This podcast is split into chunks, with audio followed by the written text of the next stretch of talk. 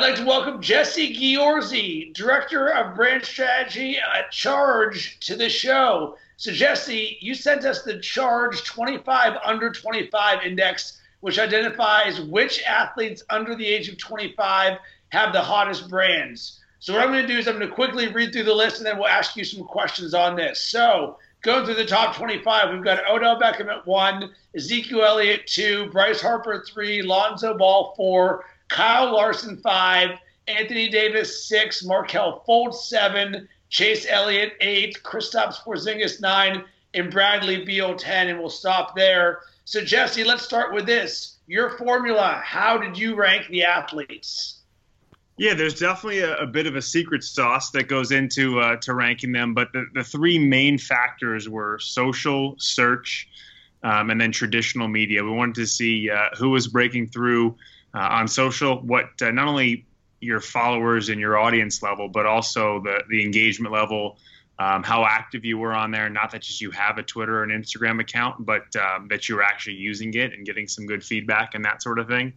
Um, search is a key component. So when you want to find out more about people, you're going to jump online and Google or Bing or what have you and search to find out more about people. So that was another key component.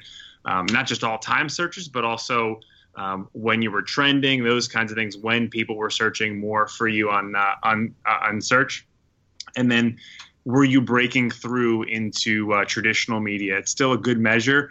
Um, so we looked at some news results and and recency of peaks there to really get a sense of um, even if people are hot on social, people are searching for them, but does it get that mainstream attention? And so those are the main three elements that uh, that we looked at when putting the list together. We we ignored all the on field, on court, on ice types of things because we didn't really know how to decide if a 30 home runs was better or worse than an NBA championship or a um, skiing gold medal or anything else like that. So we pulled all out that all of that stuff. So, Jesse, based on all of this information, right, you're looking at essentially overall, I mean, obviously there's other things in the formula, but essentially exposure and awareness of the different athletes. How is this impacting, and had, did you see any correlation to the impact between the athletes with the most exposure that are under 25 and either their, you know, their sponsorship deals or even their contract deals? Is there any correlation between the two? Or are, are, are there athletes that are getting massive exposure who, who who might not necessarily have gotten the best deals yet from a marketing perspective where a big brand or or even a team could come in and offer them something substantial. Is there an arbitrage? Yeah i think there's a there's definitely a sponsorship connection to it. And some of these names you're definitely seeing some of the the larger endemic and non-endemic brands getting into uh, getting into. I mean um, Bryce Harper's got the Under Armour deal that he posts about a lot, and, and that's a big play for them. Um, Lonzo, obviously, the, the mystery of his picking his shoe. Is he going to stay with BBB, et cetera? Um, there's two NASCAR drivers on here, which sponsorship is a super integral part of, uh, of that sport more than any, any other sport. Um, but really, a lot of it was uh, the, kind of the crux of why we did this was, uh, was an answer to our clients. Our clients um, are asking us these questions like who are the next biggest athletes? Who are these hot athlete brands? Who should we sponsor? Which one of these should we spend our marketing dollars on? So um, there's the qualitative answers where you feel like yeah there's some names that are on here that are that are not super surprising like bryce harper anthony davis but there were some other ones on here that were surprising that a sponsor or a partner may not think of quite as much but that really has a strong audience um, especially this group being under 25, has a good millennial and Gen Z um, hook on the audience. So um, it's tough. Different sports are a little bit more upfront, and you're able to see, oh, okay, this guy has X amount of millions in sponsorship, um, whereas this athlete doesn't. Um, so we didn't get too too much of that into the methodology, but there's definitely everybody on here has some sort of sponsorship. Um, definitely, you see a little bit more at the top, but that was again a, a big reason why we got into it was who are the ones that sponsors should be spending on, even if they're not currently. Right, and obviously we only went through the the, the, the top ten of the list. Um, you know, so I don't know if it was in there or just the entire list. But is there one that sticks out to you as maybe a bit of a surprise once you crunch the numbers and say, "Wow, what, surprise this person's in the top 25"? Yeah, I think, um, not as surprising as that, where, that they were in, but Spieth being 12th was a little bit of a surprise. Hmm. Um, I would have pegged him to be to be higher, but you know that we we made uh, this very very um, objective and it's just really numbers based. And so seeing him a little bit lower was a surprise. Nyjah Huston, who probably is a little bit maybe more familiar to you, um, Brian, but was not a name that I think of or, or crosses uh, my path a lot. So having a, sta- a, street league skateboarder in there was surprising. Um, Lexi Thompson jumping in uh, to the top was also surprising.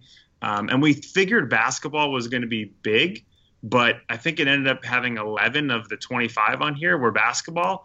Um, no, definitely some timing of it is is right around the draft um, was uh, was led into it, but I did not expect basketball to be well over 40, almost half of the list. Right. So, so Jesse, oftentimes Brian and I talk about is controversy good for sports or a brand? And what stood out to me was Ezekiel Elliott at number two. And he certainly has been a stud on the field, albeit he's had some controversy surrounding him, certainly recently, as well as all season last year. So, how does that get taken into account for all of this? Because, uh, and even Odell Beckham to a lesser extent, his is a lot more on the field antics. But how does the negative publicity come into this? Because certainly they're going to appear more in search and in social if something negative is happening. And while that is chatter about them, is that something that uh, negatively affects the brand of these athletes?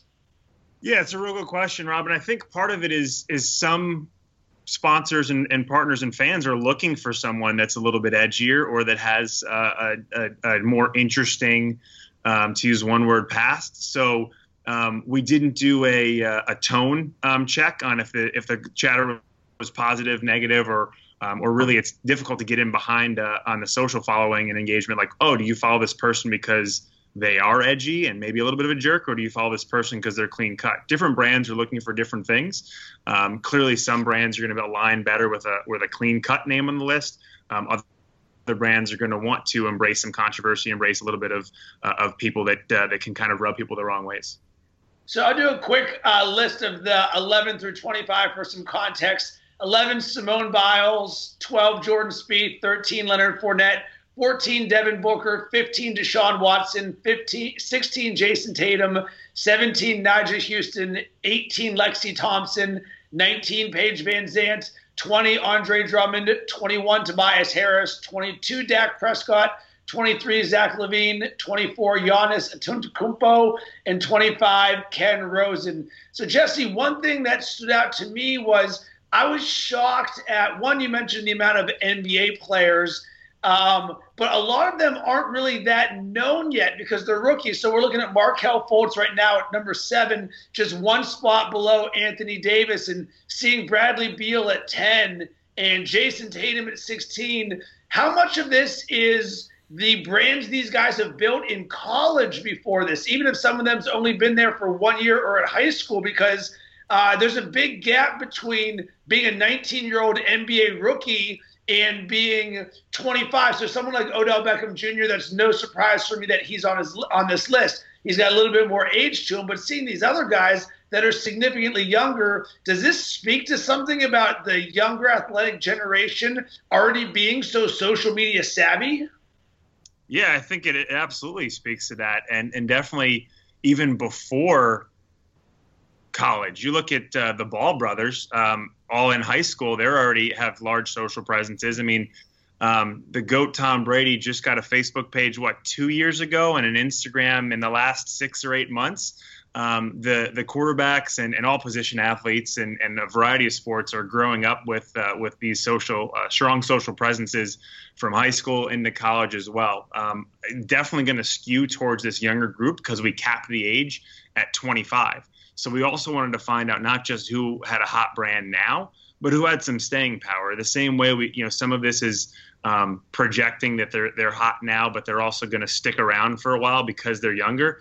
Any of the the young athletes can be a bust, of course, but we're thinking these people are, are big now, um, but they're also worthy of investing in, depending on what kind of um, athlete your brand wants to align with, because um, they're hopefully going to be sticking around for a long time and they haven't peaked on or off the field yet.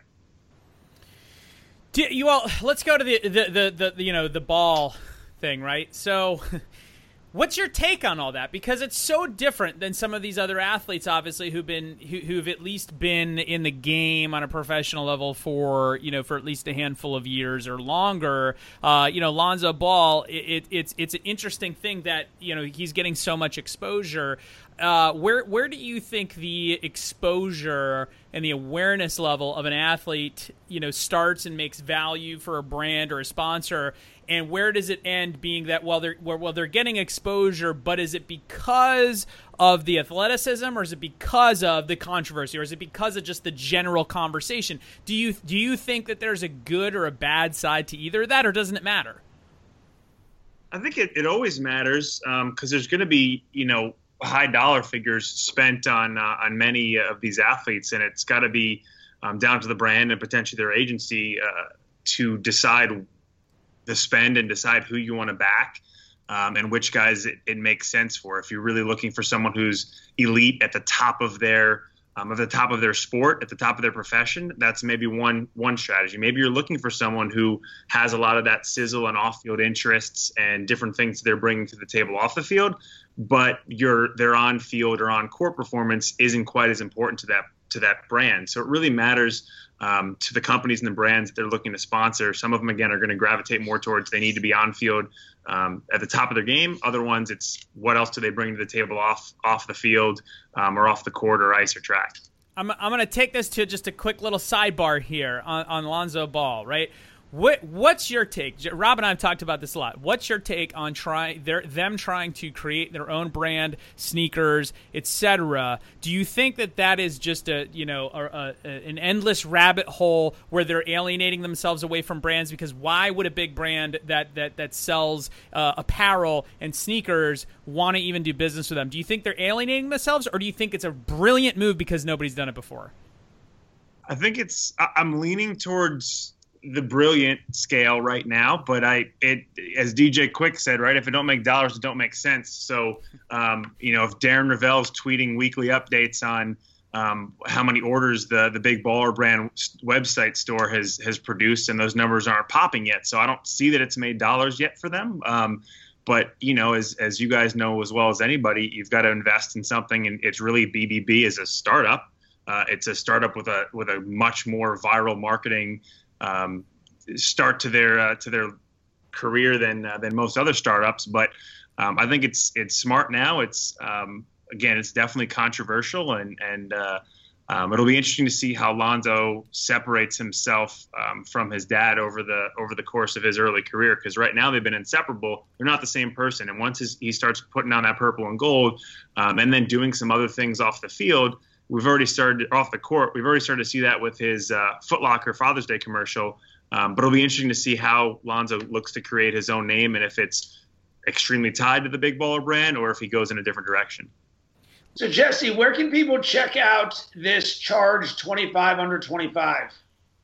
Can head to charge25under25.com and check out the whole list. There's a little bit uh, of information on there, some infographics we put together, kind of breaking down um, where people are, are, which markets are represented, um, which sport they play, and their uh, and their score on uh, on the top 25 list. Awesome. We really appreciate you coming on the Sports Marketing Huddle. Thanks, guys. Thank you.